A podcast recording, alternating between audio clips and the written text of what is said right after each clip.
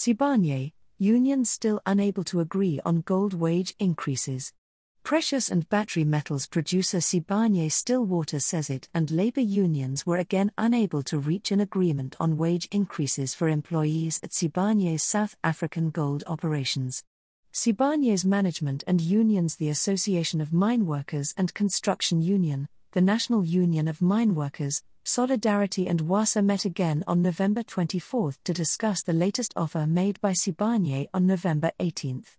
The last offer made to the unions was tabled on the condition that it was accepted by all unions and would have resulted in an increase to Sibanye's wage bill at its gold operations by 1.4 billion rand by July 1, 2023, excluding concessions made in respect of non-wage demands. This offer is fair and above inflation, taking into account the increase in cost of living. The wage demands tabled by unions amounts to a 2.5 billion rand increase in our wage bill, well in excess of inflation and unsustainable, JSE and NYSE listed Sibanye says.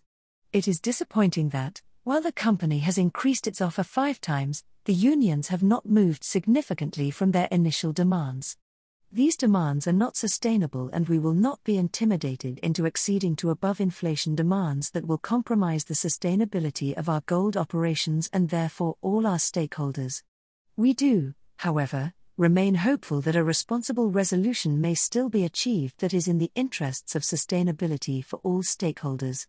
We appeal to all union leaders to act responsibly and to carefully consider our collective future and the many stakeholders that depend on us, Sibanye SA Gold Operations Executive VP Richard Cox says.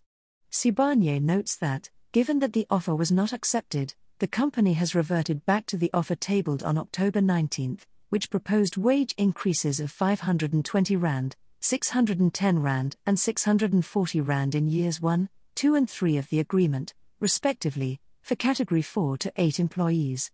The October 19th offer also set out proposed increases of 4.1%, 4 sevenths of a percent, and 4.7% in years 1, 2, and 3, respectively, for miners, artisans, and officials.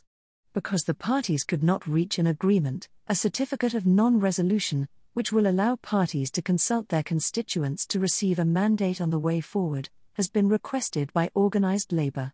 The Commission for Conciliation, Mediation and Arbitration, CCMA, is required to establish picketing rules before the certificate of non resolution may be issued. The conciliation process has been extended by another two weeks to allow for the finalization of picketing rules. The parties will reconvene on December 13 for a final engagement session when a certificate of non resolution will be issued. The CCMA process has been extended until December 21 to allow the CCMA commissioners to conduct inspections.